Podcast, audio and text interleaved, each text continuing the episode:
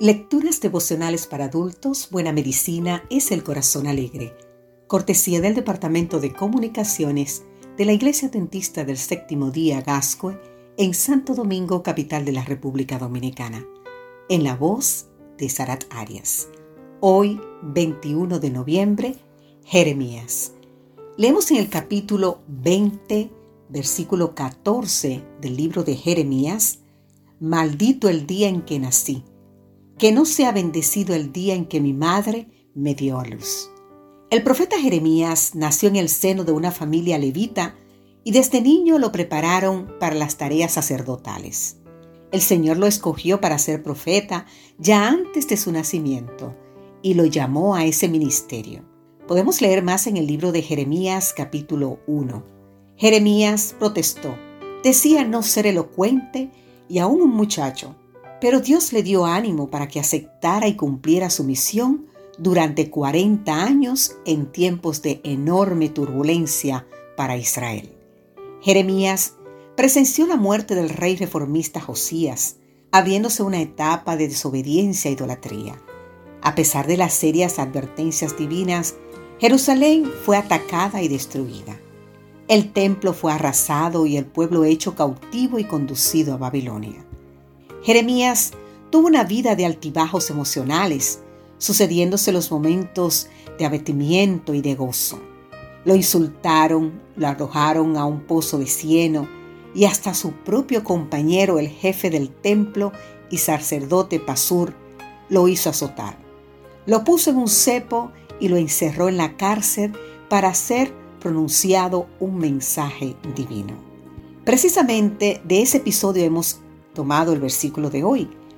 No es extrañar que Jeremías se muestre desanimado ante tanta injusticia.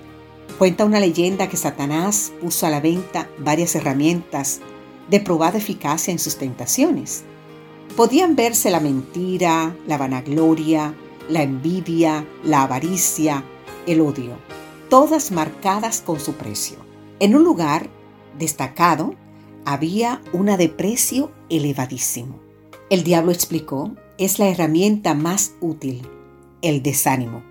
Cuando lo aplico, las demás herramientas funcionan mucho mejor. A juzgar por sus escritos, el profeta Jeremías fue probado repetidamente con el desánimo y el desaliento. Pero la presencia de Dios en su vida era una herramienta infinitamente superior a las estratagemas del enemigo. Los escritos de Jeremías están repletos de promesas seguras y mensajes esperanzadores. Te recomiendo que la memorices o escríbelas en tarjetas para llevarlas cada día en tu bolsillo, en tu cartera y leerlas en momentos difíciles que puedas tener en la vida. Vamos a comenzar a citar algunas. Tu palabra me fue por gozo y por alegría de mi corazón. Jeremías 15:16. El hombre que confía en Jehová será como el árbol plantado junto a las aguas. Jeremías 17, 7 y 8. Sáname Jehová y quedaré sano. Jeremías 17, 14. Mas Jehová está conmigo como un poderoso gigante. Jeremías 20, 11 porque yo sé que los pensamientos que tengo acerca de vosotros, dice Jehová, pensamiento de paz y no de mal, para daros el fin que esperáis. Jeremías 29:11. Cambiaré su llanto en gozo. Jeremías 31:13. El Señor no se complace en afligir o entristecer a los hijos de los hombres. Lamentaciones 3:33. Y Jeremías 31.3 nos dice, Con amor eterno te he amado, por eso te prolongué mi misericordia. Que hoy nos aferremos a todas esas promesas. Amén.